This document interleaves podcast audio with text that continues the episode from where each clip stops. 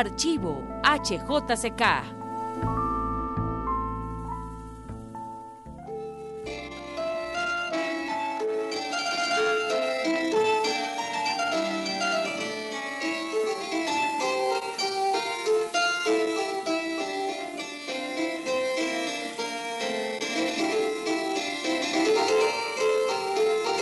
Presentamos enseguida, como todos los domingos a esta hora, programas de ayer, espacio donde les ofrecemos grabaciones tomadas de los archivos sonoros HJCK.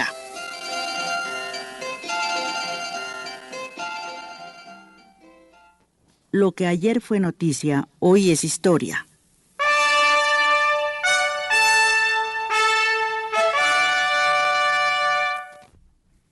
Doloroso de verdad para la HJCK es el tema de programas de ayer en su emisión de hoy. Vamos a hablar de Alejandro Obregón. Vamos a evocar la memoria de este hombre singular, fallecido el sábado 11, cuando ya estaba pregrabada nuestra emisión dominical y apenas tuvimos tiempo de viajar apresuradamente a Barranquilla para asistir a sus exequias. De pocos colombianos guardamos tantos testimonios en nuestros archivos. Obregón estuvo con nosotros desde cuando se fundó la que él llamaba nuestra emisora. Visitó muchas veces nuestras instalaciones de la calle 17 y de la carrera séptima, y tuvo una participación inolvidable aquel 10 de mayo de 1957, cuando Juan Lozano y Lozano habló a la multitud desde el balcón principal de la HJCK, mientras Obregón lo sujetaba de los tobillos para que en su vehemencia no cayera al vacío. Obregón no se halló nunca cómodo frente al micrófono. Decía con razón que la pintura y el pintor pertenecen al reino del silencio. Sin embargo, muchas veces toleró nuestra impertinencia. En las exposiciones de sus obras o bajo los murales que realizaba, lo tomábamos por asalto y con reticencia siempre afectuosa acababa aceptando la primera pregunta. Otras veces se presentaba muy dócilmente a nuestros estudios para participar en programas instituidos desde 1950, como aquel Arte, Música, Literatura, que presentaban Casimiro Eiger, Daniel Arango y Otto de Greif. Precisamente, la breve sucesión de grabaciones que vamos a transmitir en esta audición comienza con un registro de 1957, cuando Obregón, acosado, responde tajantemente a las preguntas de Casimiro Eiger y Daniel Arango. Pero antes de continuar este programa, escuchemos a nuestro director. En la muerte de Alejandro Obregón. Y al quedar él en reposo, se quedó el aire sin viento. Miguel Hernández. Pocas veces se han concentrado tantas virtudes en un hombre. La naturaleza puso en él todas sus complacencias. No satisfecha con permitirle los talentos de un gran pintor, le concedió además la inteligencia, la belleza, el valor, el amor a la verdad, la gracia, la poesía, el don del silencio y ese premio que los dioses reservan para sus seres predilectos, el saber ser amigo. En un país decepcionado, cuyos héroes provienen del deporte y el espectáculo, Obregón, sin embargo, alcanzó el pedestal de la simpatía popular, que se expresó intensamente en el cementerio universal cuando el pueblo agitó sus pañuelos blancos, cantó el himno de Barranquilla y después tributo asombroso, aplaudió frenéticamente la entrada del féretro al mausoleo familiar, la entrada de Obregón a la eternidad.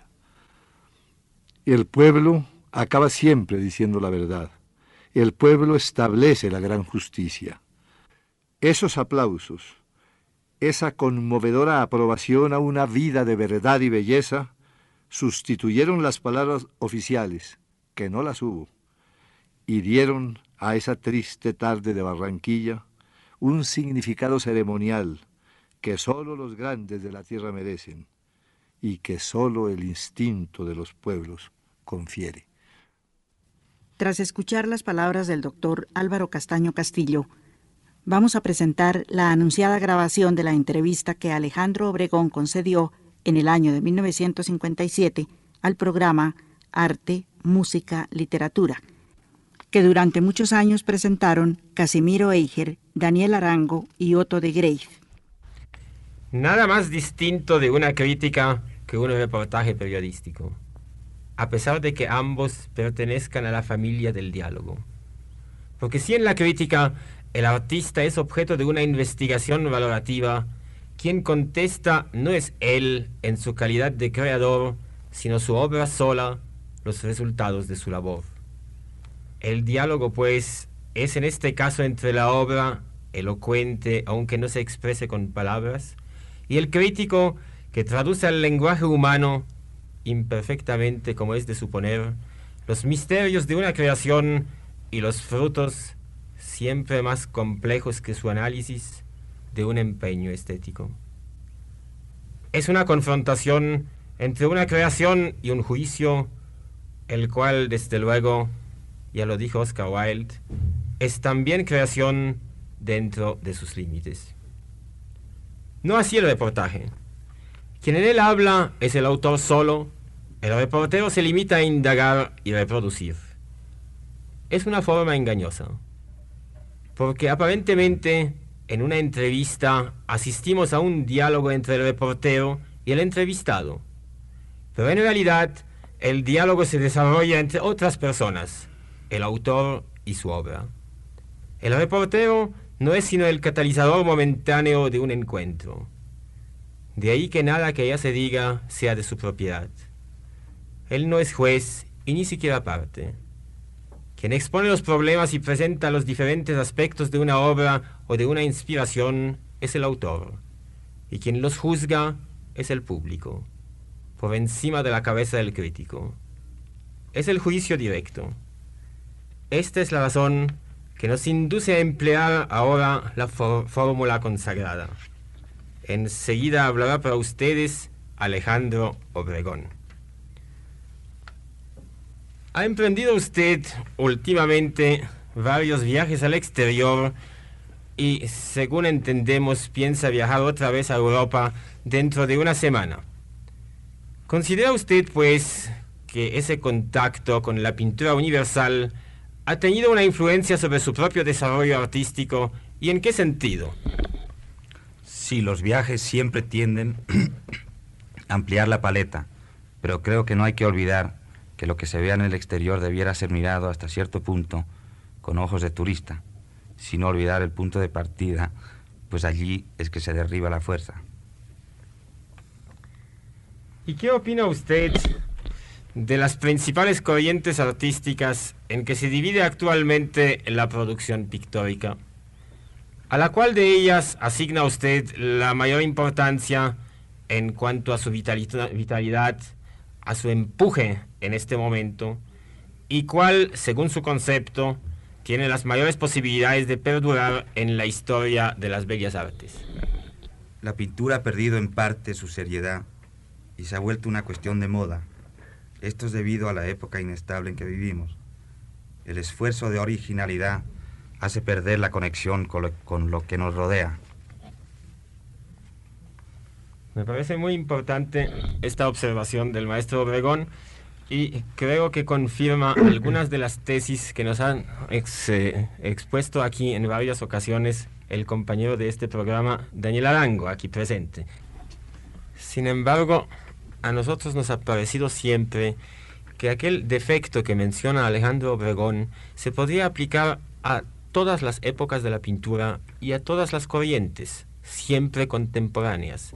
En el arte moderno de cualquier época existe siempre un aspecto vinculado con el tiempo, que luego pierde mucho de su importancia, pero que quizá como motor de acción para los artistas tiene una importancia y es casi indispensable. ¿Qué piensa usted, Daniel? Pienso que desde luego todas las corrientes no tienen igual fertilidad y amplitud. El abstraccionismo, lo que llama Alejandro el arte no figurativo, en realidad parece más recortado, parece más llamado a instancias puras artísticas, es cierto, pero con menos conexiones eh, referente a las posibilidades y a las provincias espirituales del ser. Entonces, esto lo llama realmente a hacer crisis en poco tiempo, como creo que lo ha hecho ya. Por más que desde el punto de vista de color o de composición los artistas abstraccionistas sigan inventando el mundo estético, pienso que en realidad ya este antiguo proceso de frío no nos presenta sino una perspectiva calcárea, puramente lunar en el arte contemporáneo. No podemos seguir discutiendo este único punto que nos llevaría quizá demasiado lejos a una, a una discusión de índole netamente estética, tanto más cuanto pienso volver a este problema en nuestra próxima entrevista que se va a hacer con uno de los representantes más calificados de aquella corriente en Colombia, Eduardo Ramírez Villamizar. Así que aprovechando la presencia entre nosotros de Alejandro Obregón, quiero hacerle otra pregunta. ¿Qué opina usted acerca del mural en la creación pictórica? ¿Es cierto que éste permite expresar algo que no se logra por medio de las demás técnicas? Y finalmente, ¿cuál es su concepto personal acerca de la técnica y de la composición muralística? Lo interesante del mural en oposición a la pintura del caballete es que plantea un problema trifásico. Hay que tener en cuenta primero el propietario del muro, segundo el gran público espectador y tercero lo que el pintor puede y quiere hacer con estos otros dos factores. La pintura de caballete viene a ser más íntima y por consiguiente menos amplia. Y ahora una pregunta de carácter personal. ¿Qué murales ha realizado usted y cuáles tienen proyecto? Y luego, ¿qué es lo que desea expresar cuando pinta sobre superficies, sobre superficies grandes? En nuestro país hay una tendencia exagerada a concebir el mural como una forma de recordar la historia pasada. Creo que el muralista debiera proyectarse también al futuro, tanto en términos humanos como en estéticos. ¿Y considera usted que hay y que debe haber una relación estrecha entre el mural pintado y el edificio en el cual se, en el cual se encuentra? Sí, puesto que el edificio impone en gran parte el tema. Por otro lado, la arquitectura es irremediablemente el marco del muro pintado. Entonces, me parece encontrar alguna contradicción entre las respuestas que ha dado Alejandro ha declarado que la pintura de Caballete es más íntima y por lo tanto menos amplia que la, que la pintura del mural, a tiempo que declara que la del mural está definida por dos cosas que tiene que tener en cuenta el, pintor, a saber, el gusto general del público y el eh, propietario del muro. Entonces me parece que es menos amplia la pintura mural en ese sentido y más amplia la pintura intimista de Caballete, porque deja más sueltos los temas para el pintor.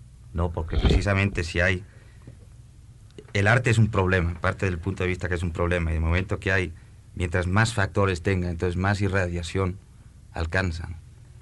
Probablemente.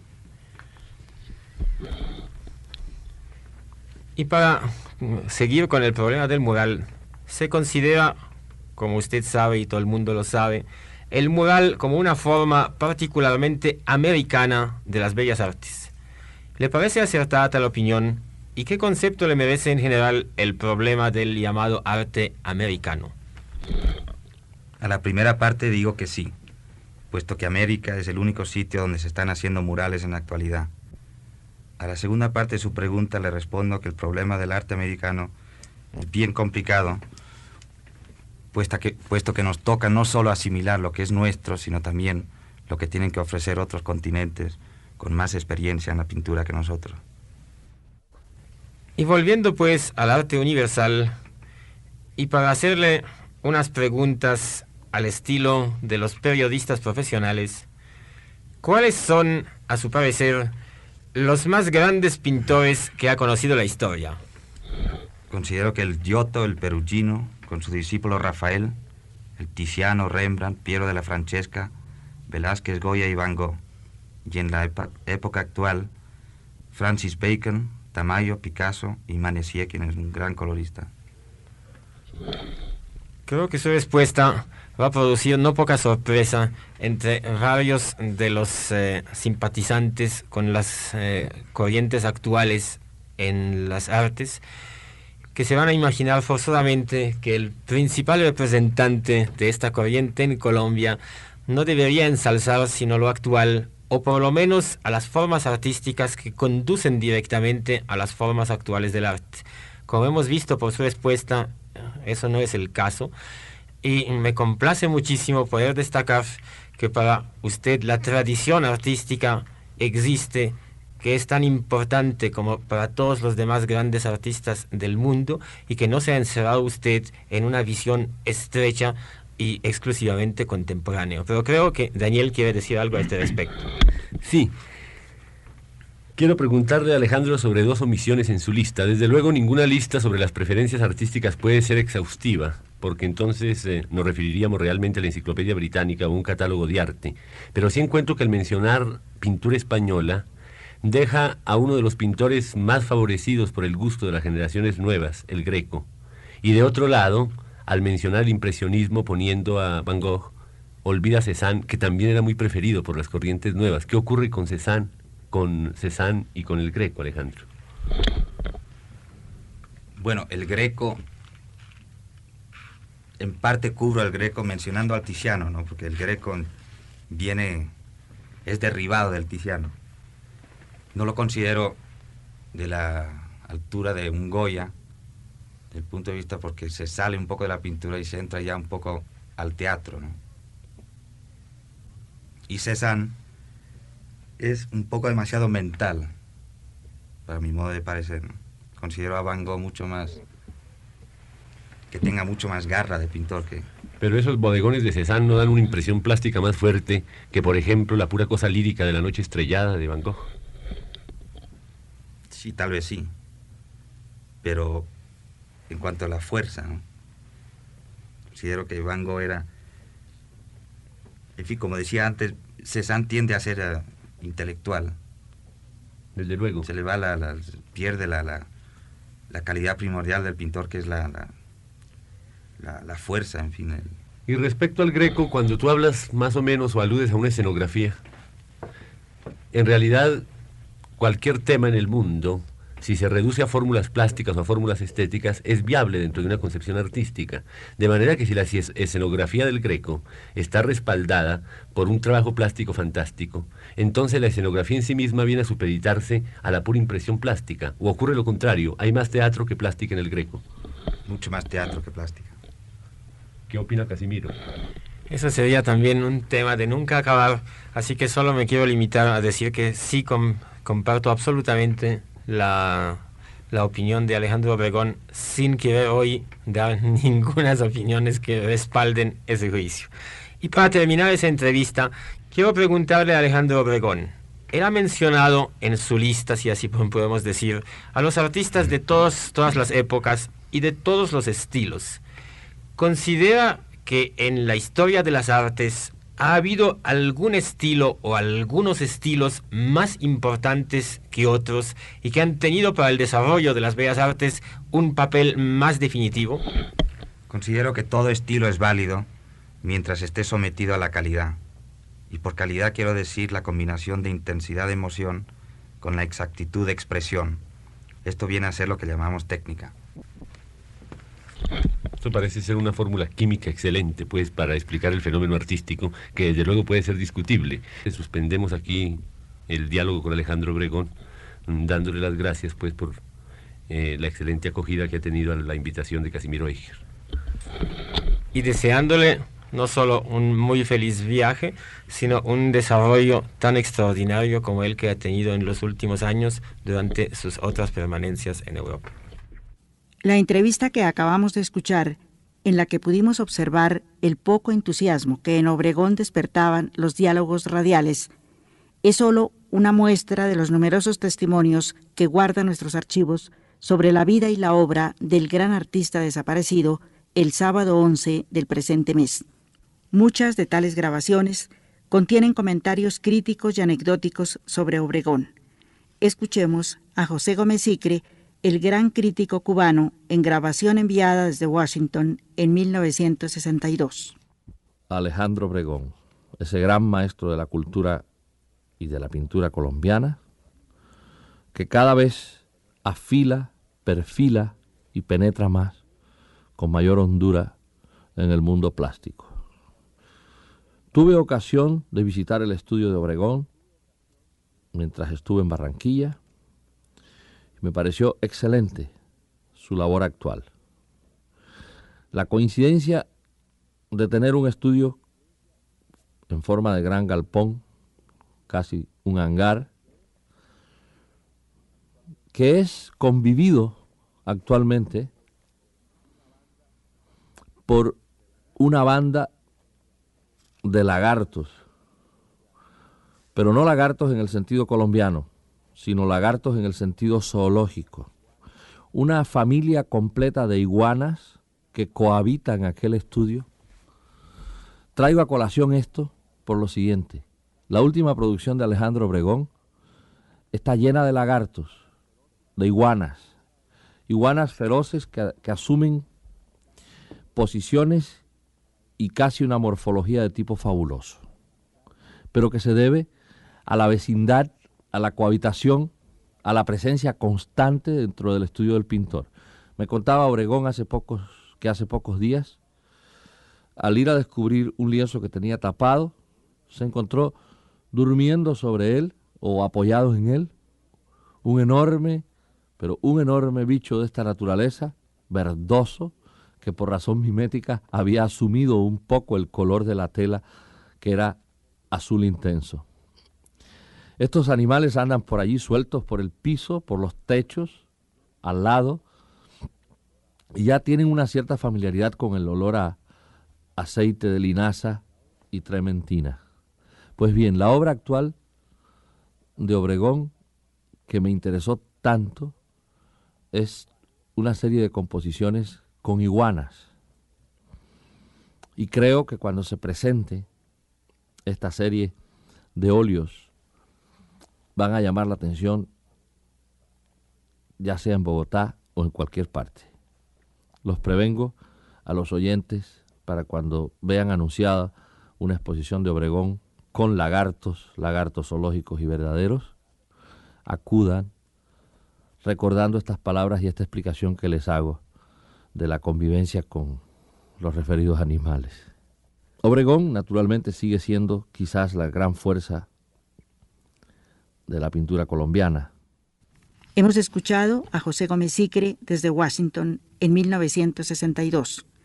Por aquellos mismos años, a la época del 60, Jorge Rojas presentó una de las exposiciones que incansablemente organizaba Casimiro Eiger en su galería El Callejón, dependencia de la Librería Central. En esa ocasión, el tema era la obra de Obregón. Jorge Rojas presentó así sus obras. Ahora tenemos la buena suerte, gracias a la diligencia de Casimiro Eiger, de poder ver esta exposición de Alejandro Obregón. La misma que ha sido tan alabada hace algunos días en Norteamérica. Aquí está su trabajo diario de muchos años.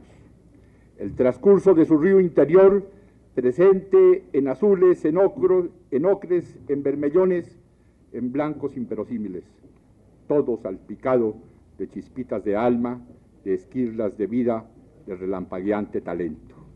Aquí la flora y la fauna del sueño, los oscuros símbolos, los infalibles sortilegios, los recuerdos y las premoniciones. Todo aprisionado aquí en el cuadro con poesía y honradez. En otra ocasión, años más tarde, ya en los años 70, Obregón expuso en la Galería Belarca. La directora de ella, Alicia Baraybar, y Gloria Valencia de Castaño presentaron un programa del que tomamos el siguiente fragmento. A comienzos de este mes de noviembre, circuló en Bogotá, en varios círculos, una pequeña tarjetica morada que tenía en el revés estas frases. Espacio, dimensión, tiempo, cercanía y emoción controlada. Estos son los menesteres de la pintura en pequeño formato. Es síntesis íntima con intensidad recogida. Y al final, dos letras, A-O, las iniciales del maestro Alejandro Obregón, quien había escrito esta introducción de su puño y letra para la exposición de su obra que está presentando en este momento la Galería Belarca en la Plazuela de las Aguas en la calle 19. Alicia Baraybar de Mogollón está conmigo para hablar un poco sobre esa exposición. Alicia, esas frases del maestro, ¿por qué decidió escribirlas ahí? Porque he descubierto últimamente que hay muchos poetas que son pintores y pintores que son poetas. Mm, Entonces al el maestro Obregón le gusta mucho explicar y dice que es igual de difícil un cuadro pequeño que un cuadro grande. Entonces hay que controlar la emoción. Y es una bellísima exposición la que tenemos en este momento en Belarca. Realmente es el primer ensayo que él hace de entrar dentro de este pequeñísimo formato. Había hecho otros cuadros, pero no por tarea tantos. O sea, juntos. dentro de la exposición hay unas 20 obras nuevas Sí. y hay otras 20 obras de pequeño formato antiguas. Que las fue recogiendo Desde en el distintas año- épocas. sí, desde el año 60 hasta ahora de colecciones particulares. Las fue recogiendo para unirlas todas. Sí. En total, ¿cuántos cuadros hay? 41. Escuchábamos una grabación de 1977, hace 25 años. En nuestros archivos, ya lo dijimos, el tema Obregón aparece muchas veces, pero su palabra es esquiva. En muchas ocasiones intervino en el micrófono con monosílabos, y no por displicencia con nosotros, sino por una profunda y pudorosa convicción de que el pintor no debe especular mucho con las palabras. Sin embargo, nuestra colaboradora Alejandra Buitrago logró el diálogo que vamos a escuchar, registrado recientemente con ocasión del lanzamiento del libro Obregón a la Visconversa, del escritor Fausto Paneso. Bueno, maestro Alejandro Obregón, eh, aquí en este libro Alejandro Obregón a la Visconversa da, eh, es decir, el trabajo que hizo Fausto, Fausto Paneso, con su obra, con su vida, le da la impresión a la gente que sabe de Alejandro Obregón y que conoce la vida de Alejandro Obregón, que es como el real descubrimiento de Alejandro Obregón, que entra en esas profundidades de él. ¿Eso es cierto? Pues eh, eh, sí, creo que sí. O sea, del momento que uno contesta una pregunta, pues se está destapando uno, está contando lo que, lo que hay en el fondo, ¿no? Entonces, yo me siento obviamente un poco vulnerable cuando contesto, ¿no? Eh, Bueno, hay un detalle especial y es que Alejandro Obregón no es muy amigo ni de dar entrevistas ni de hablar con periodistas porque él es sobre todo un ser para los amigos y para sus pinturas especialmente. Y de esas grandes frases que se le oyen en las conversaciones con amigos, pues son eso para los amigos. Y de repente aquí permite que, se, que queden impresas y, que uno se dé cuenta que Alejandro Obregón es un poeta. Eh, también se eh, podía hacer al revés. Eh, esas grandes frases, como dices tú, puede ser una forma de, de disfrazarse, ¿no? Eh, en vez de estar mostrando lo que es uno, que eso produce siempre un gran pudor, ¿no? Hablar de uno es lo más harto del mundo, ¿no? Entonces, pues uno contesta disfrazándose. A mí me queda bastante fácil porque yo soy Géminis, ¿no? Los gemelos, ¿no? Entonces saco uno, el otro, ¿no? Nunca los saco los dos juntos. Y es verdad que es un poeta, ¿cierto? No, me gusta. La, eh, la pintura debe tener mucha poesía. Pero además de eso hay versitos suyos que por ahí alguien le conoce. No, eso es, eh, los llamo yo mis garabateos. Eso no es poema, son apuntes para cuadros. Bien, y también en este trayecto que hace Fausto Paneso sobre Alejandro Obregón, llega a encontrar la última, las últimas realizaciones de Alejandro Obregón, lo que ahora está pintando Alejandro Obregón, de pronto unos azules más profundos, unos azules verdosos. Háblenos de esos azules, de ese mar que ya empieza a entrar en esta nueva época de su obra. Sí. Eh, salí del mar y ahora estoy pintando los vientos. Los vientos eh, tienen mucha fascinación porque son... Cada viento tiene su personalidad. Hay vientos violentos, como los huracanes, los tifones, las galernas. Hay vientos que exasperan, como el siroco. Y hay brisas frescas que alegran. Y usted es un hombre de vientos, que vive allá entre el viento y que ahorita precisamente lo estamos asaltando cuando se va para Cartagena a volver a esa brisa marina fascinante. Sí, Trata de agarrar ese viento en sus obras, cautivarlo y dejarlo en su obra. Sí, el viento es muy mágico porque no se ve el viento. Se siente y se oye, pero no se ve. Entonces eso permite eh, expresarlo en una forma más abstracta, ¿cierto? Maestro, ¿y usted lo va a pintar azul? Hay unos rojos también. Estos de los vientos de Jerónimo el Bosco, todos son azules, ¿no? Se llaman los vientos azules de Jerónimo el Bosco. Y así, con estas palabras de Alejandro Obregón, despedimos este homenaje a su memoria.